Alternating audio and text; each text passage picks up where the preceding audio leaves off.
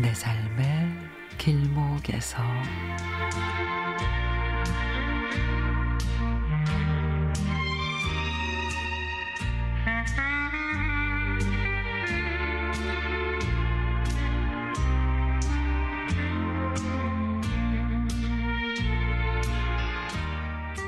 앞으로 나란히 선생님 구령에 앞으로 손 내밀던 어릴 때의 추억이 새롭게 그려지는 그런 날이 있었습니다.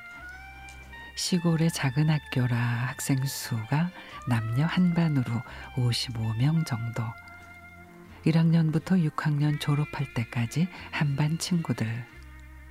탱자나무 울타리로 둘러쳐진 학교는 가을이면 노란 탱자가 주렁주렁 매달리고 느티나무도 은행나무도 자기만의 색깔로 옷을 갈아입죠.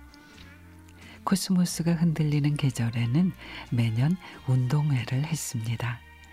넓은 운동장에는 만국기가 펄럭이고 호루라기 소리에 힘껏 뛰어 1등하면 공책 한 권 받던 그때의 기분은 나이를 먹어도 잊혀지질 않습니다.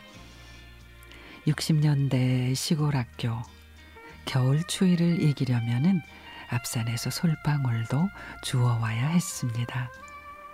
난로 위 도시락에서 김이 나고 마룻바닥에 양초 칠하던 그 옛날 친구라는 이름으로 제잘거리던 그 시절 지금은 고향을 지키는 친구도 있지만 삶을 위해 객지로 떠나면서 연락도 끊긴 친구들이 대부분입니다.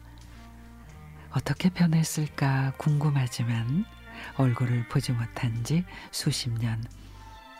이제는 흰머리의 할아버지 할머니가 되었겠죠.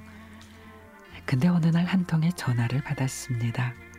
국민학교 친구 재호. 덕분에 친구들이 한 자리에 한 자리에 모이는 기회를 맞았습니다. 코 흘리며 입학하던 친구들이지만 첫눈에 알 것 같은 얼굴들. 자수성가에서 남부럽지 않게 살고 있는 내 친구에게 고마움과 감사의 박수를 보내고 우리 친구들의 건승을 기원합니다.